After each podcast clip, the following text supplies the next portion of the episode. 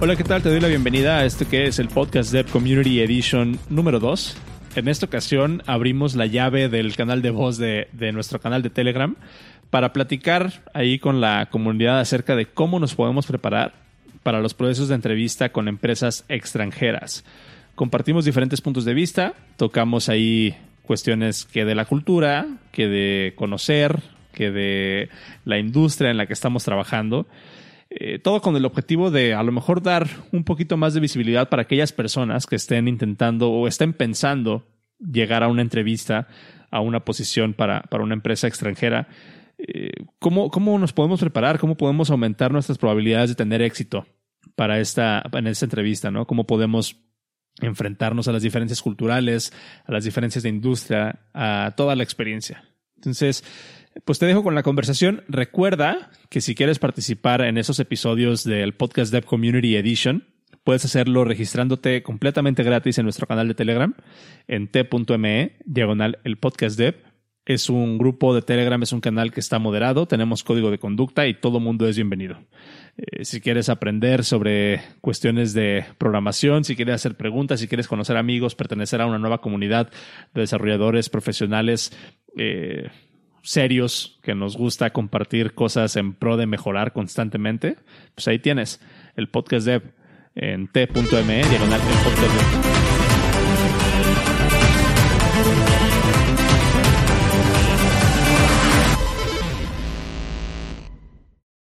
La primera pregunta es, ¿cuáles son los retos que a los que nos vamos a encontrar cuando estamos entrevistando para una empresa extranjera? Eh, vas, Iván.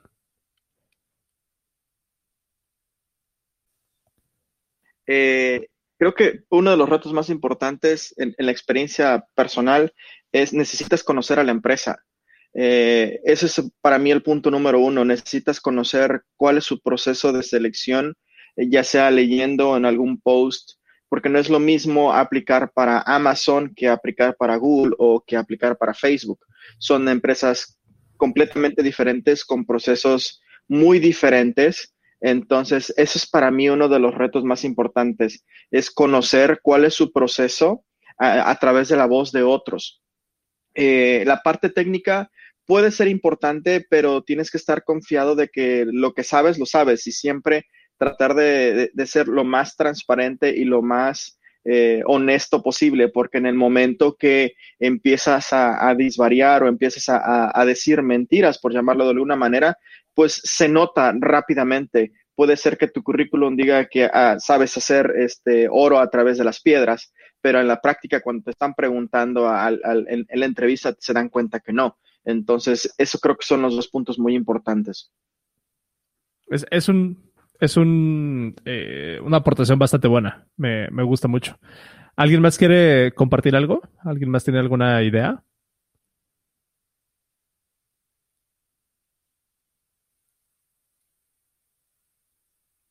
¿Alguien ha tenido experiencias eh, entrevistando para empresas extranjeras que nos quieran aportar a lo mejor algo de lo que aprendió? Vas. Sorry. Eh, eh, he aplicado en, por ejemplo, en la que más, más experiencia me dejó fue con, con Amazon. Amazon tiene una manera de, de hacer sus entrevistas y les gusta, ellos le llaman el formato START ese formato lo que hace es que no necesariamente indica es como qué, es lo que hiciste, sino es medir. Ellos están en constante medición porque es su manera de trabajar. Siempre es medir que, cómo empezaste, cuál fue el problema, cómo lo solucionaste y, cuál fue el impacto hacia, hacia el equipo, hacia ti o hacia la empresa. Entonces, esa ha sido la gran experiencia que tuve con ellos, es de, de cambiar incluso tu currículum a formato START para que lo, vayas conociendo, te, te, empalpes eh, y, conozcas cómo es, ¿no? Porque es, muy diferente, es, completamente diferente a cualquier otro que haya visto antes, eh, pero ese es, ese es de los que más me ha llevado como que muy buena experiencia de saber qué tuve que hacer y, cuál fue el porcentaje, ya sea en dinero, en tiempo o en recursos o, o, en todo, ¿no? Siempre tratar de medir absolutamente todo, hasta las fallas, cómo medir la falla, que es muy importante. Eso, eso es bueno. Aquí creo que el contexto interesante es de que la persona que nos está pidiendo ayuda en esta ocasión es una persona que no tiene un background técnico, es una persona que tiene un background de, producto y que tiene un background de, de, negocios, si lo quieren ver así. Y de alguna manera nosotros como ingenieros o nosotros como desarrolladores o como personas técnicas, de alguna manera tenemos como que esta noción mucho, mucho más bajada de, pues, cómo es un proceso de entrevista, ¿no? Cómo es un proceso de, bueno, me van a hacer una prueba técnica, me van a hacer toda esta parte, toda esta parte del proceso. Aquí creo que algo de lo que, de lo mucho que podríamos aportar, justo es como esa visión de, pues, como ni, ¿no? Así como de, dude, no está tan complicado, a lo mejor, no es sencillo, pero no es, no es complicado per se. Eh, ¿Qué, le dirían ustedes, o no sé si alguien de aquí de la, de, la, de la llamada tenga algo que aportar, qué le dirían a una persona que está buscando integrarse a un ambiente de trabajo técnico sobre qué es lo que tiene que hacer para prepararse para una entrevista eh, de, esta, de esta naturaleza? Aparte de leer, aparte de conocer el, proceso, o sea, ¿cómo, cómo o, qué modelo mental podríamos recomendar como para, para decir, bueno, dale por aquí, piénsalo, piénsalo de este modo, eh, fíjate en esto, no, no, le hagas caso tanto a estas otras cosas. Eh, ¿Tú qué opinas, Iván? ¿Alguien, y si alguien más quiere, quiere hacer alguna aportación, por favor, le, levante la mano.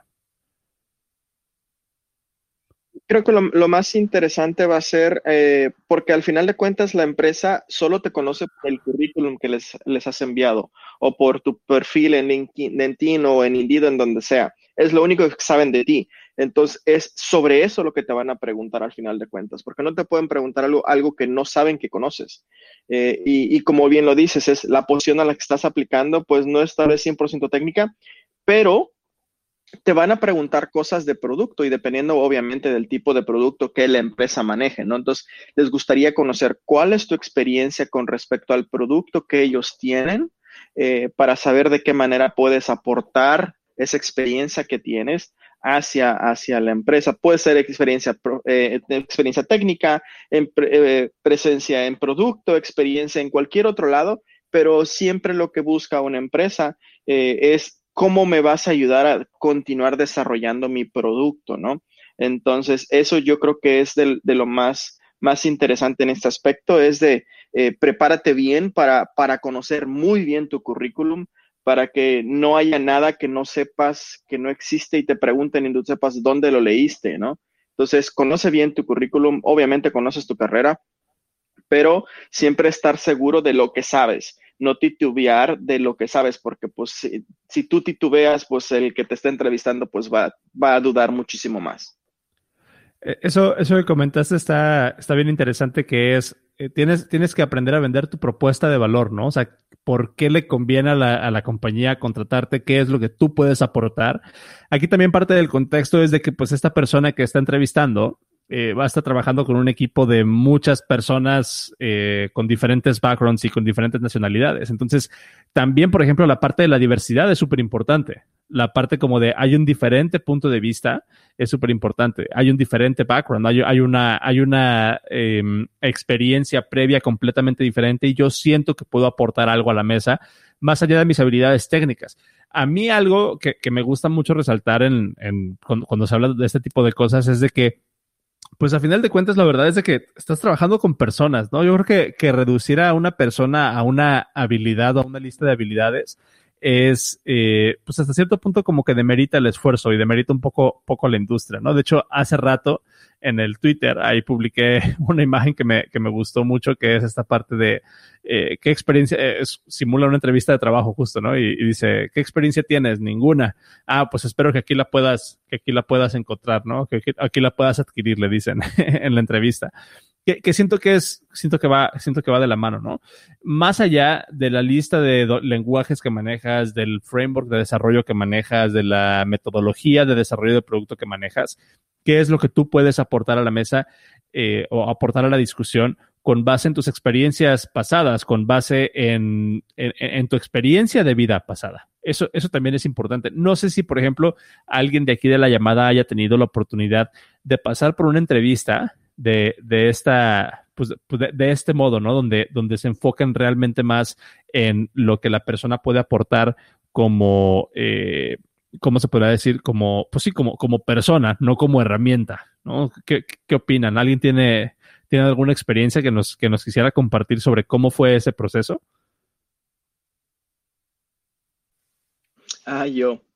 Eh, en mi anterior, anterior empleo, este, que era para un banco, eh, era completamente diferente el enfoque. Mi perfil ha, sido siempre la nube pública y lo que ellos buscaban era nube privada con procesos internos que ellos tenían que manejar, por lo mismo de ser un banco.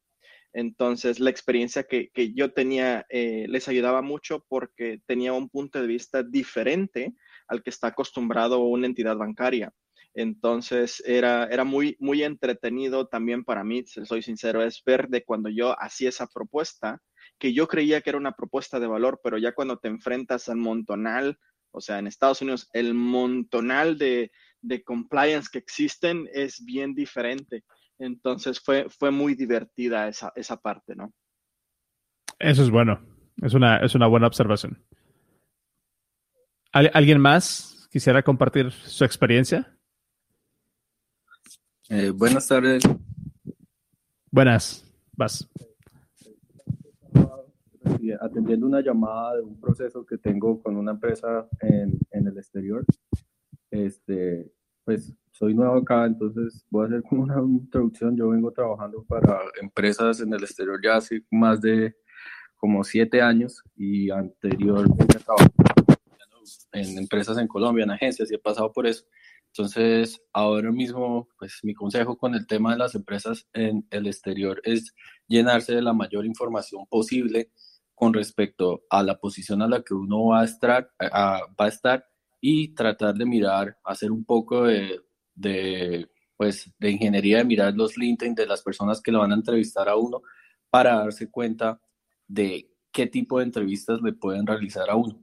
Un ejemplo de uno de los procesos que acabo de tener hace poco eh, era para una entrevista en Frontend, pero me di cuenta que esta empresa le gustaba, eh, por un comentario que encontré en, en Glassdoor, que les gustaba eh, cambiar el lenguaje de programación mientras estaba haciendo la entrevista. Entonces, yo me enfrenté a una entrevista de Frontend y a la mitad de la entrevista me hicieron cambiar al lenguaje de programación Crystal Lang no tenía ni idea y me dijeron que te podía investigar y que compartía la pantalla y todo eso, que era para ver cómo estaban este, mis habilidades de investigación. Entonces, aplicar para empresas en el exterior y, y, esto trae retos diferentes a los que uno está acostumbrado normalmente de bien específicos directos a la tecnología y son cosas que se pueden aliviar fácilmente investigando no solamente a la empresa, sino a las personas en donde le envían a uno eh, la invitación al calendario, ahí aparece el correo y los nombres de las personas. Entonces uno puede asociar eso con el perfil de LinkedIn, mirar los repos y ver más o menos cómo están las personas para estar lo mejor preparado de si van a tener una ronda.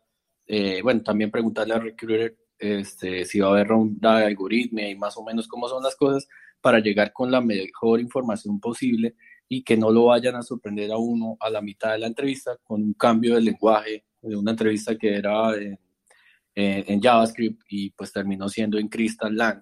Y pues bueno, ese tipo de cosas eh, pasan. Eso es lo que quería aportar. Está, está bueno y gracias por tu aportación. Que está cabrón como pensar que de repente el proceso puede cambiar tan drásticamente sin, sin previo aviso, ¿no? Que también eso es como, pues no sé, algo que, algo que deberíamos de empezar como a, como a reforzar más con los reclutadores y como ponernos más, yo le llamo como ponernos más perros, este, con, con, el proceso nosotros como, como personas que estamos aplicando en el proceso, también tener como bien en cuenta esta parte de, güey, no, o sea, eh, no es, no necesariamente estamos como con una desventaja los, los que estamos aplicando contra la empresa, ¿no? Si tú juegas bien tus cartas como entrevistador, pues tú también estás entrevistando a la empresa, tú también estás viendo si te conviene a ti como, como eh, contribuidor individual pertenecer a esa, a esa organización. Entonces, pues eso habla mucho de, de eso. A mí se me haría interesante escuchar este tu experiencia entrevistando desde Colombia para otras empresas. Me imagino que son americanas o latinoamericanas. ¿Nos podrías contar un poco sobre cómo has lidiado con los cambios de, de cultura? Sobre cómo has eh, navegado como esa, ese choque cultural que de repente te puedes encontrar en las, en las entrevistas? ¿Cómo, ha sido ese, esa parte? Bueno, eh, de entrada me puedes llamar Cap. Eh, Cap. sí, Cap. es como la imagen que estoy tratando de, de vender como desarrollador. Una cosa es mi mundo real y de Cap el desarrollador. Este te digo, he venido trabajando con todo tipo de empresas, especialmente para la que actualmente estoy trabajando, que es Payer. Esta es una empresa de Estados Unidos. Acá somos bastante abiertos en cultura, tenemos personas en la India, personas en Estados Unidos y personas en diferentes partes en Latinoamérica, en Argentina, eh, bueno, está, está en varias partes eh, el tema cultural es bastante complejo, en especial el que finalmente se adaptó fui yo a través de, eh, de las otras personas en la forma como ellos trabajan. Eh, a mí en especial, por ejemplo, una de las cosas que más me chocó es la, la forma en cómo ellos se centran específicamente en lo que se tiene que hacer y desligan de cierta manera todo lo que tiene que ver con la parte personal no son tan emocionales. Entonces tenemos una charla en donde eh, los primeros 30 segundos decimos hola y la siguiente media hora estamos realmente trabajando en lo que vamos a hacer porque pues hay unas personas que tienen horario corrido, hay unas personas en Francia, otras en Vietnam también que recuerdo. Entonces el tiempo es bastante limitado y tenemos esa comunicación que es lo más eficiente posible a diferencia de cuando trabajaba con empresas locales, en donde teníamos que estar todo el tiempo en reuniones, eh, teníamos que comprar el chocolate para las personas, compartir algo de comida, echábamos eh, el chiste y después sí trabajábamos. Eh, también es un cambio de, la forma de trabajar on-site y trabajar de forma remota, en donde nos enfrentamos pues a, a, este tipo de comunicación asíncrona, en donde sabemos que todo el producto está evolucionando todo el tiempo de las 24 en 24 horas que no descansa porque hay gente en diferentes zonas horarias haciendo contribuciones y pues no llega en la mañana, tiene que hacer los pull requests, tiene que responder correos, tratar de conseguir un espacio en donde todos puedan trabajar. Y, y pues en la mitad está el tema cultural, en la forma en cómo dirigirse a las personas y eh, el tema de súper eh, open world, de que no les, o sea, no les importa eh, cómo hablamos, eh, todos se esfuerzan, saben que tenemos acento, el acento no importa, ellos pues tratan de hablar más despacio y pues tener un ambiente lo más profesional posible. Eso es bueno. A muchas personas se les va la, la, idea de que, otra vez, estamos trabajando con personas, ¿no? Y si nos enfocamos única y exclusivamente en las habilidades técnicas se puede hacer un ambiente súper hostil y que eh, lejos de promover el crecimiento y la colaboración entre nosotros, pues empieza a meter ahí, ahí ruido. Yo recuerdo eh, la primera vez que me tocó trabajar con un equipo europeo, en mi caso, eh, fue pues un choque cultural bastante, bastante complejo, ¿no? Porque como dices, están enfocados en, en resultados, están enfocados en lo que puedes aportar y si funciona o no funciona, lejos de cómo te sientes al respecto. Y sí recuerdo de las primeras sesiones ahí de, de pair programming que tuve con alguna, con alguno de mis compañeros, donde pues era como, pues, no, no grosero, sino más bien tajante y es algo a lo que los latinos no estamos acostumbrados. Entonces, pues yo recuerdo que sí hubo una curva de aprendizaje donde me tenía que poner yo en un mindset en el que decía, o sea, no están criticando, no me están criticando a mí, están criticando mi trabajo y yo no soy mi trabajo, ¿sabes? Entonces, eso es, eso es bien importante tenerlo claro. Y, eh, perdón que te pero tienes toda la razón en ese aspecto. O sea, al menos que Salvador me, me, diga, me diga lo contrario, pero este, eh, al menos en Estados Unidos es precisamente eso. Aquí es, o sea, tienes un horario para hacer las cosas. Eh, todo tiene su tiempo. No puedes estar haciendo cosas que no deberías hacer. Por lo mismo de las juntas. O sea, por la junta empieza a las 10 y empieza a las 10 no a las 10.1, no a las 10.3, no a las 10.5, a las 10, porque hay que respetar el tiempo de los demás. Y por lo mismo tienes tiempo para divertirte. A determinado tiempo, pues hay eventos que tienes que hacer con tu equipo para la integración personal. Eh, y, como bien lo dices, este, eh, cuando te hacen, cuando te hacen esa, ese feedback en, en, en los one-on-ones to manager, le está, le está hablando a esa persona de, de trabajo es muy diferente a la persona, o sea, profesionalmente hablando, son completamente diferentes.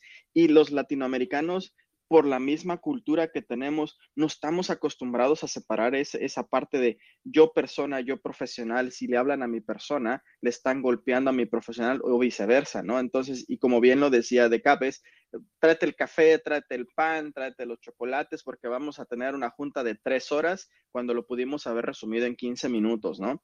Pero teníamos que platicar de cómo estuvo tu niño, cómo estuvo tu niña, cómo estuvo la piñata y todo, para al final empezar a hablar de lo que teníamos que hablar, ¿no? Y eso es, desde cierto punto de vista, es como una falta de respeto del tiempo para los demás. exactamente. yo, le llamo eh, que en Latinoamérica queremos ser amigos de, todos. Queremos ser eh, amigos de todos, exactamente. Queremos Va, Salvador. a todo el mundo. Y Salvador quería aportar algo, creo. Sí, perdón. No, no, no estaba familiarizado con el botón aquí. Este, yo quería aportar algo similar. Digo, eh, yo he tenido una experiencia un poquito distinta en ese aspecto. Digo, cuando llegué era mucho más amigable, pero mis compañeros culturalmente tenía una compañera de China que era mucho más seca en ese aspecto. O sea, si le preguntaba, oye, ¿cómo te fue el fin de semana? Se me quedaba viendo así, ¿por qué me estás hablando de cosas que no tienen que ver con, lo, con el código, no? Sí, los chinos. Y yo aquí, puta madre. Ok, está bien. Este, entonces ya después me entendió que no era una cuestión personal, era una cuestión cultural, ¿no? Y yo no tenía ese problema con los americanos en esa conversación. Sin embargo, sí era un poquito más a lo que vas. Sin embargo, lo que yo quería aportar es en este empleo y en los últimos más bien en mis últimos tres empleos, eh, me ha pesado más allá del conocimiento técnico, que es relevante, el conocimiento de industria. Entonces no podemos dejar a la parte del conocimiento de industria. ¿Esto qué quiere decir? Bueno, en mi empleo anterior yo ya sabía cómo procesar información de redes sociales, cómo minar datos, cómo guardar esa información y eso fue lo que me ayudó a abrir la puerta para el empleo. Y en este empleo me ayudó que yo ya había trabajado en la industria de turismo y sé cómo funcionan los sistemas de reservaciones, que es un allotment, y me vendió mucho más conocer el negocio que la parte técnica. Yo no digo que hay que ignorar la parte técnica, pero si tú entras a un negocio de retail y tú ya sabes cómo funciona un sistema de facturación, un sistema de distribución, no sé, este, cadenas de, de, distribución, te va a abrir más la puerta porque no nos podemos cerrar a solamente saber lo técnico al 100%. Claro, depende del rol que vayas a tomar. Digo, si eres un ingeniero nivel de hasta abajo, pues quizás nada más te lleguen las tareas ya masticadas. Pero en un startup que me ha tocado trabajar en la mayoría de los últimos empleos que he tenido, conocer la industria te pone el pie mucho más allá encima de muchos otros candidatos, ¿no?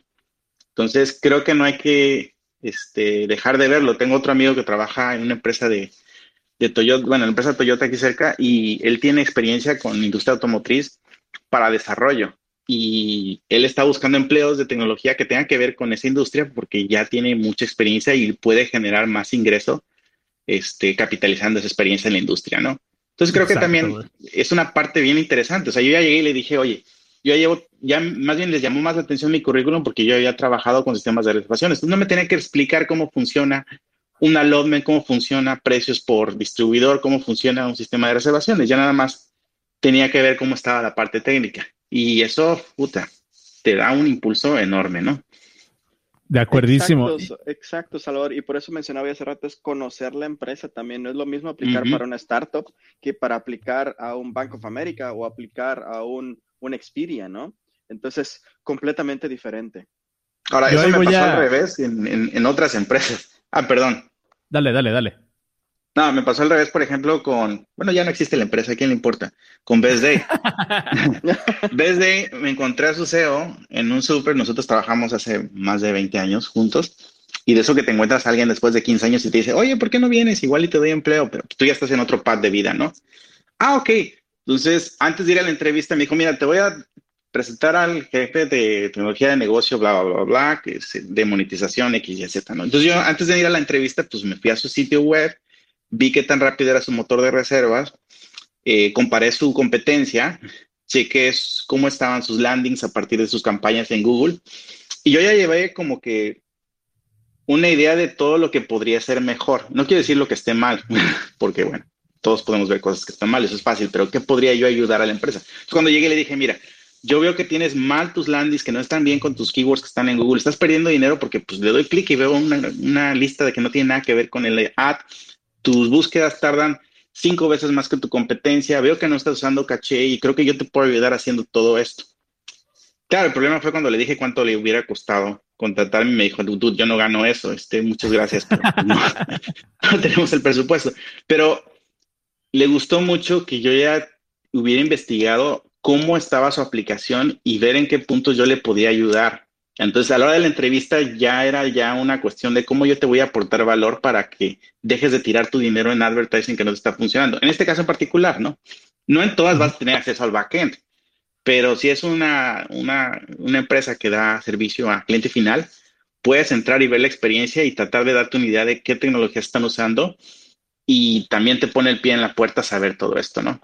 Perdón, 100%. interrumpí no, eso está buenísimo, güey. Eh, y creo que, creo que agrega muchísimo valor. Y tú ahí diste algo, o sea, diste, diste en el punto bien chido, porque es esta parte de le estás diciendo cómo le vas a agregar valor, ¿no? No le estás diciendo qué es lo que vas a hacer, cuántas líneas de código vas a tirar, eh, a qué botón le vas a picar para hacer lo que sea.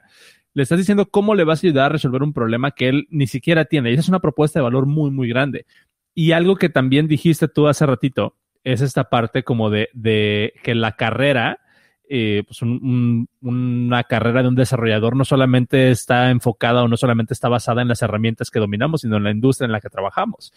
Hace poco estaba platicando con una persona que me pidió ahí una, una llamada de mentoría y yo le decía, güey, o sea, es que pues si tú trabajas ahorita en, ponle, en un banco, ¿no? Eh, pero tú trabajas en un banco con tal tecnología, tú puedes decidir cuál de esas dos características a cuál de esas dos características le pones más peso o la usas como leverage o la usas como, pues como tu facilitador para tu siguiente movimiento de carrera, ¿no? Si tú trabajas en una tecnología en particular, ponle en Java y trabajas en un banco, tú puedes decidir cuál de esas dos quiero cambiar. No, pues ya no quiero trabajar en un banco, entonces voy a enfocarme en, mi valor agregado de que conozco Java con ciertos constraints con, dentro de tal contexto para moverme a mi siguiente, a mi siguiente path. Perdón, ¿qué decías? No, no, no, nada, perdón. Ah, ya. Em, e igual, ¿no? O sea, si a lo mejor a mí me mama el sector financiero, pero ya no quiero trabajar en Java, entonces voy a hacer el leverage de mi conocimiento de industria para moverme a otra posición que a lo mejor me permite interactuar con otras tecnologías eh, más nuevas o con, con otro tipo de, de, de, constraints, ¿no? Entonces, es bien importante tener esta como diversificación de nuestras habilidades y darnos cuenta de que nuestra carrera no es solamente una, una apuesta en una herramienta, sino hay diferentes verticales y nosotros podemos hacer las configuraciones que nosotros creamos pertinentes para hacer el siguiente cambio de carrera o para avanzar en nuestra carrera. Eso es, eso es bien importante. Entonces, eh, pues no sé. Dale, dale como final thoughts, eh, Cap. Sí, eh, una experiencia personal de lo que pasa en la empresa en donde estoy trabajando ahora, bastante rápido, es que a pesar de que yo soy desarrollador frontend, la cantidad de horas a la semana que yo escribo código es alrededor de dos o tres horas a la semana. El resto de la semana estoy en constante comunicación con el equipo y tratando de definir las cosas que se tienen que hacer, cómo hacer la comunicación con el backend, qué nuevos features podemos desarrollar con lo que ya tenemos o cómo resolvemos los problemas que ya tenemos. Y eso pasa porque finalmente nosotros construimos software y a pesar de que yo simplemente hago una contribución desde la parte del frontend uh, a integrar todas las aplicaciones que tenemos y las APIs que tenemos, eh, al final mi trabajo no es solamente escribir JavaScript, sino hablar con todas las personas, desarrollar eh, nuevos features y finalmente pues construir software. Exacto. Le diste, le diste al punto. Bueno, amigos, pues se nos acabó el tiempo. Muchas gracias a todos los que se conectaron, muchas gracias a todos los que participaron, a, Salvador, a Cap, a Iván por compartir sus, puntos de vista. Espero que la grabación de, este episodio del podcast de Community Edition le sirva a la persona que hizo, que hizo la pregunta. Eh, recuerden invitar a sus amigos, a sus conocidos a unirse al canal de Telegram si quieren participar en, las siguientes iteraciones del podcast de Community Edition y esto lo pueden escuchar en su reproductor de podcast en unos minutos. Eh, muchas gracias amigos, nos vemos mañana, hay live en live.elpodcast.dep a las 8 de la noche hora del centro de México. Gracias a todos.